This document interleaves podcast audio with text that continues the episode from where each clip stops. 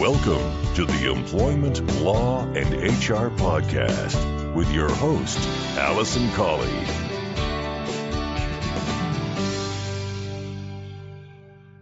Hello, and welcome to this episode number 106 of the Employment Law and HR Podcast. I'm your host, Alison Colley. Thank you very much once again for tuning in to this show.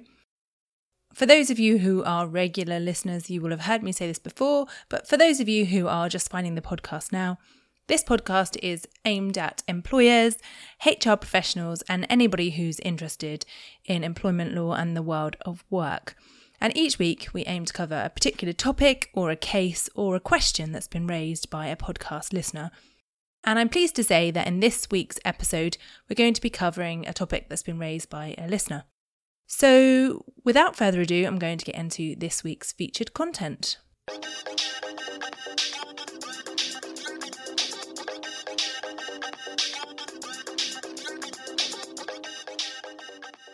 This week's question comes from Roland Morris, and it's more of a topic actually rather than a question. He's made a suggestion and he says, I really enjoy listening to your podcasts.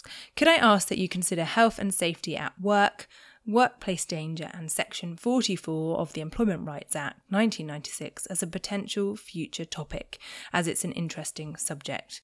So I went back to Roland and I said, Thank you very much, Roland, for the suggestion. Do you mind if I mention your name in the podcast? And he said he's happy for me to mention his name. So thank you very much to Roland Morris, who contacted me by email with this topic. And so in this week's episode, I'm going to cover very briefly health and safety at work. And the reason I say I'm covering it briefly is because generally, in terms of an employer's obligations in relation to health and safety, I do provide general advice on this, but I don't actually go into the detail of it because health and safety is a particular topic that I don't have a great deal of experience in and nor do I get involved in with clients. So I tend to advise clients to go to an expert on health and safety.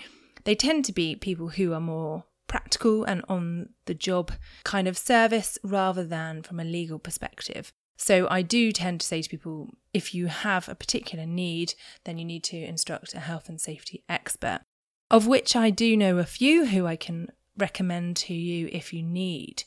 So I'm going to cover it briefly and just give you an overview of an employer's obligations in relation to health and safety. Now, I have to say that if you are an employer and you're concerned about this, then you can find a whole wealth of information on the Health and Safety Executive's website. So that's the first point of call, and I'll put a link to it in the show notes so you know where to go. But basically, just to cover off what an employer's obligation is in relation to health and safety.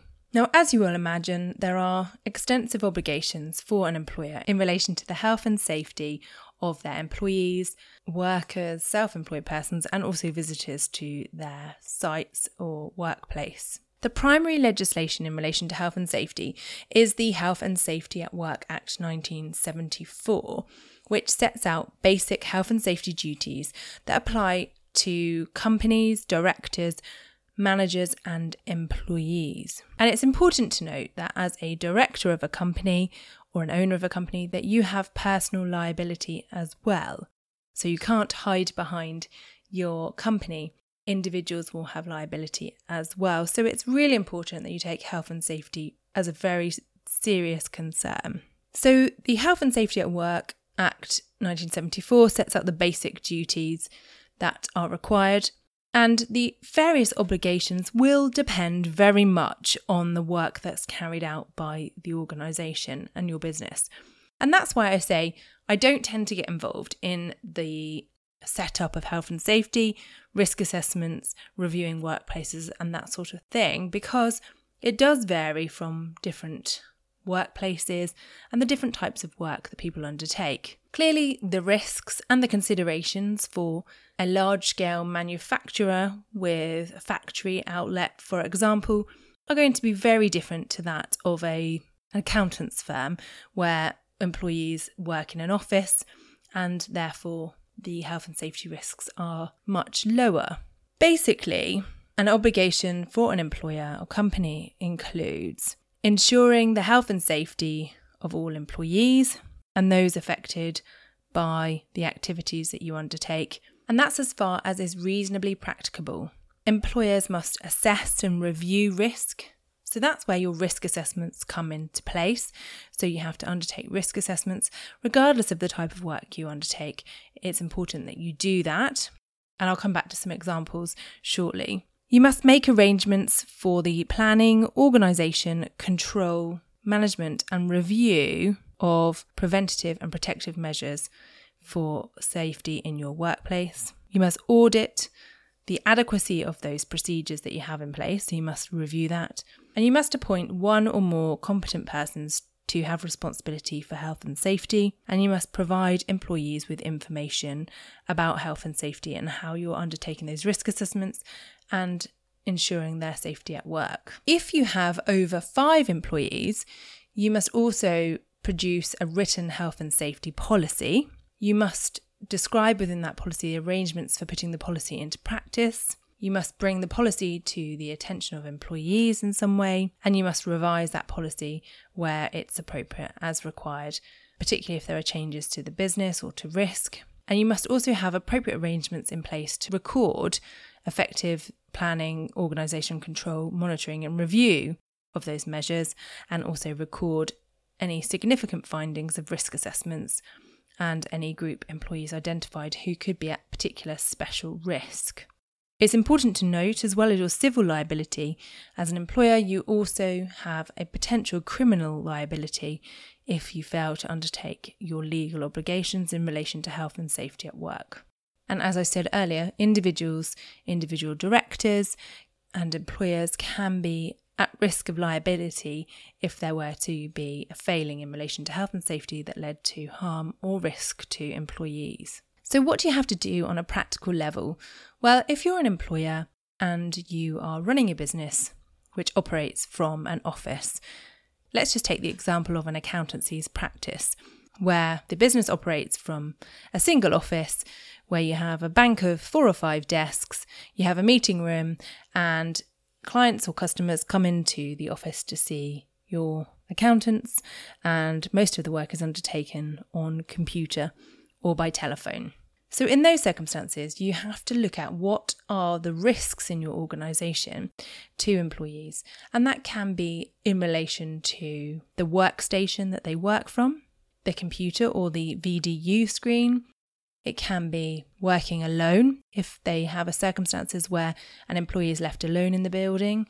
It can be dealing with aggressive or violent visitors to the office.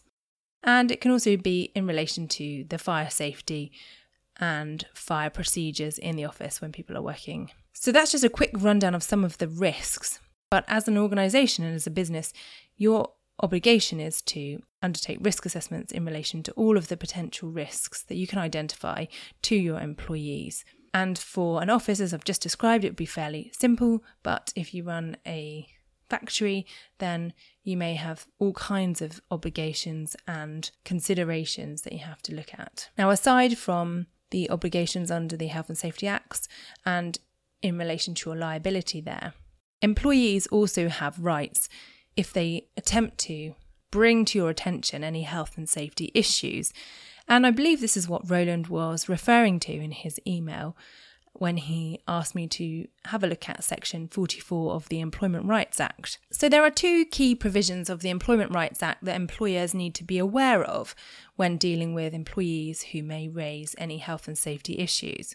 And the first is section 44, which states that an employee has the right not to be subjected to any detriment by any act or any deliberate failure to act by his employer done on the ground that A. Having been designated by the employer to carry out activities in connection with preventing or reducing risks to health and safety at work, the employee carried out any such activities.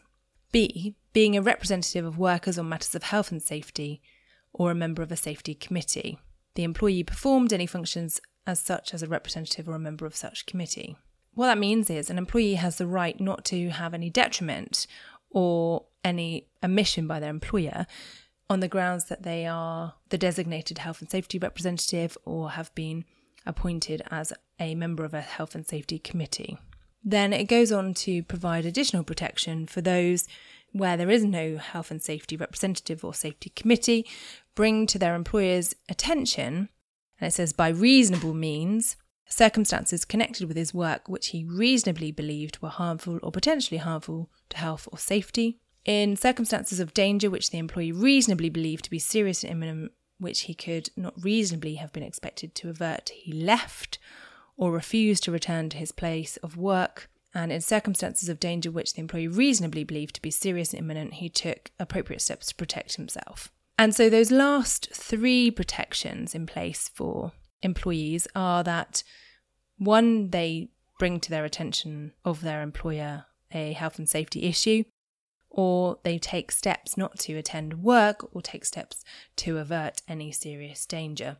Now, the purpose behind Section 44 of the Employment Rights Act is that employees should be able to either be a health and safety representative or, be on a committee or raise issues or not work in circumstances in which they feel that they're in danger and have the right not to be treated to their detriment. So, what this means is, for example, if an employee raises an issue not as a member of a safety committee or as a formal representative, but brings to their attention of their employer an unsafe working practice, and then they're subsequently disciplined, for example, for that issue, then they have the right to bring a claim under Section 44 of the Employment Rights Act. Now, there have been a number of circumstances where employees have tried to utilise the protection provided by Section 44 to say that they've been treated to their detriment because they've raised a health and safety issue, when the Employment Tribunal and subsequent Appeal Tribunal have found that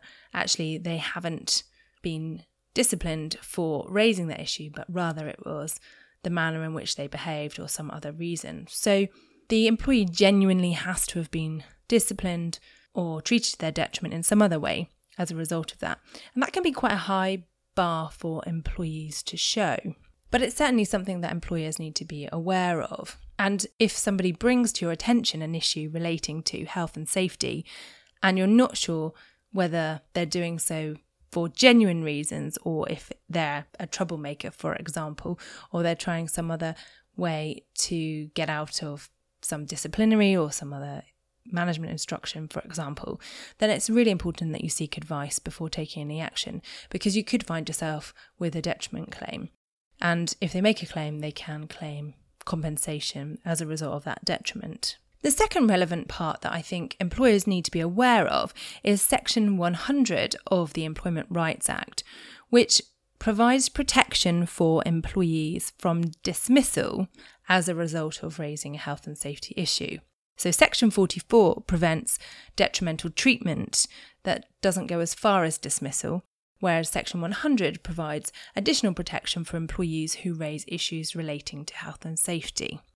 So, the idea behind Section 100 is that if an employee sees something very serious going on and it's a health and safety issue, that they can raise that issue without fear of being dismissed for doing so. And Section 100 provides basically that an employee who is dismissed for raising a health and safety issue at work can claim unfair dismissal, and their claim would not require them to have the two years service for unfair dismissal, and there would be no cap on compensation.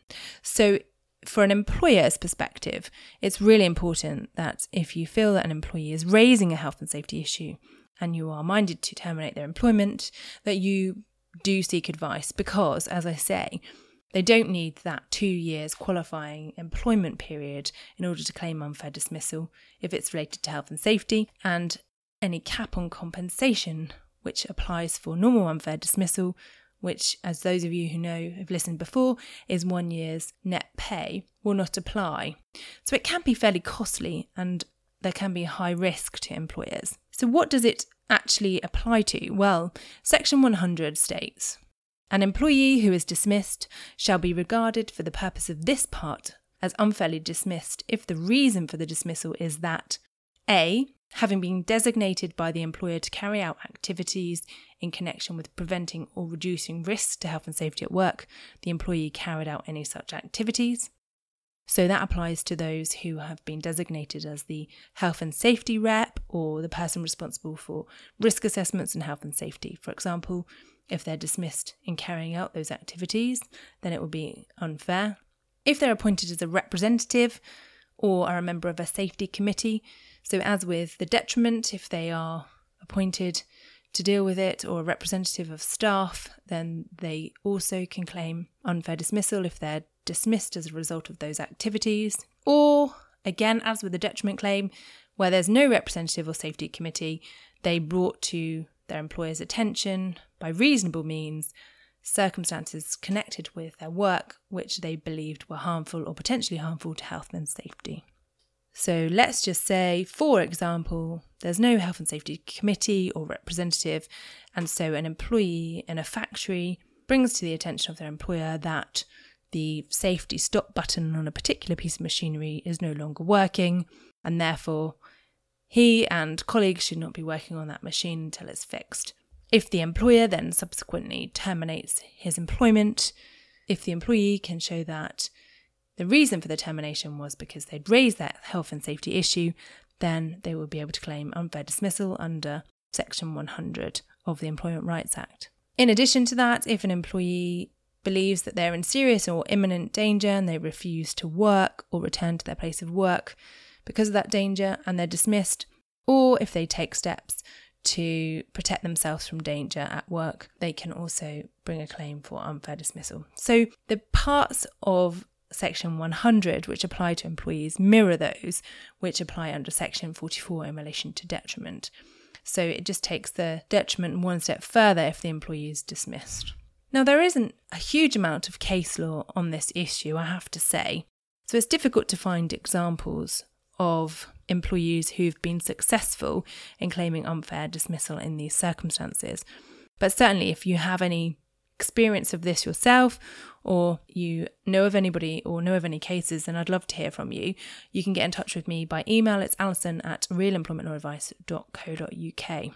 Just to summarise, then, as an employer, what you need to be aware of is that employees have additional protection from both detrimental treatment under Section 44 and also dismissal under Section 100 of the Employment Rights Act if they are either health and safety representative, they've been designated as somebody to deal with health and safety at your workplace, or they raise with you a health and safety concern, or they take steps to avoid any danger which they can foresee at work, or they don't turn up to work, or they refuse to attend at work until a health and safety issue has been resolved, then they have additional protection under the Employment Rights Act, and you should be aware that you as an employer could find yourself with a claim for detrimental treatment and or unfair dismissal as a result.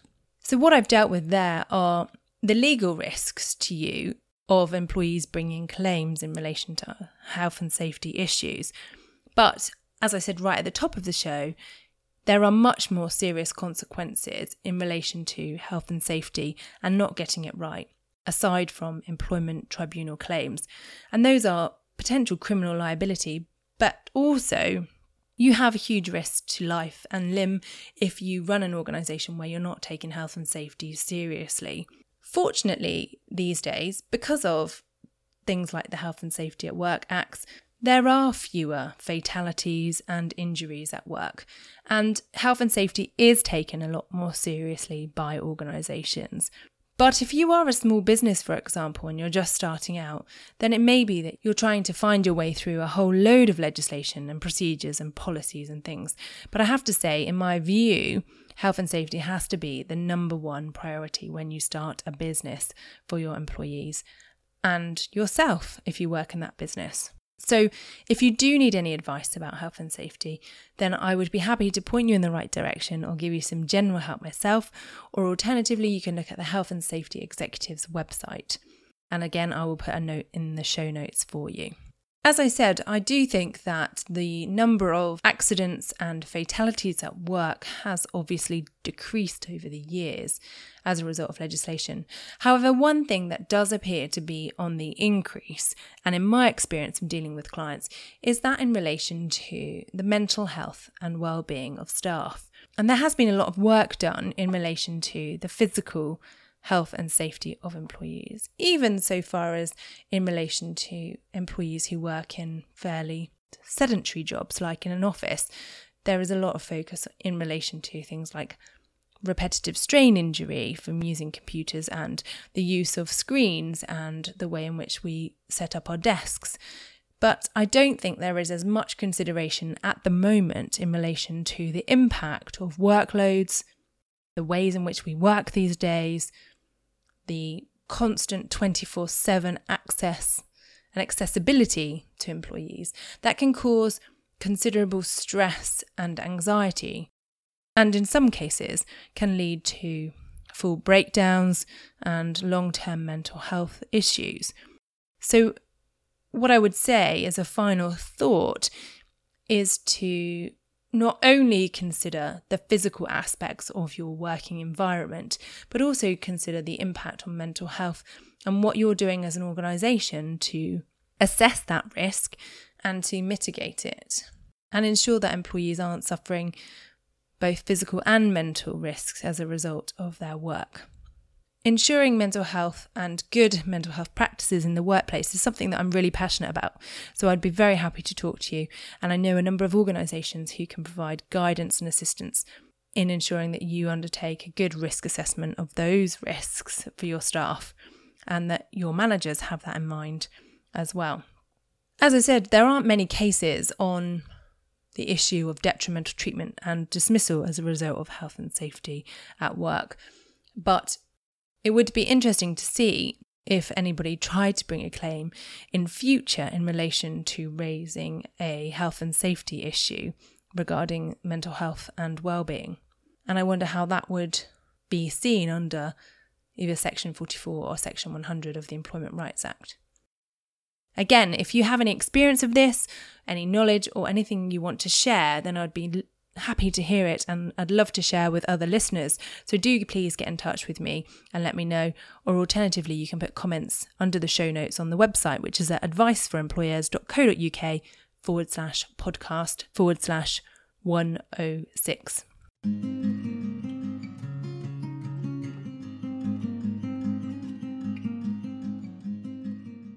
Thank you so much for listening to this week's episode of the podcast. And once again, thank you very much to Roland Morris for your suggestion for this podcast. I have said in previous episodes, but I'm going to say it again in case anybody's listening or you might know anybody who may be interested. But I, I am looking to recruit another solicitor to work with me at Real Employment Law Advice. We do need somebody who's experienced in employment law and or who may be experienced in company or commercial law or have experience in advising businesses. So, if you are interested in learning more about this or you know anybody who is, I would love to hear from you. I'd be really grateful for any recommendations. And again, my email is alison at realemploymentadvice.co.uk. Many thanks for your continued support and for continuing to listen to the podcast. I look forward to speaking to you again in two weeks' time. Thanks again for listening. Just want to finalise by saying I wouldn't be a lawyer unless I had a legal disclaimer. So I must just say to you that the information in this podcast is for information only. It's general review and a general update. It's always necessary to get specific legal advice about your circumstances. So please don't rely on anything that you've heard in this podcast. But please do feel free to contact me if you'd like further information or specific advice.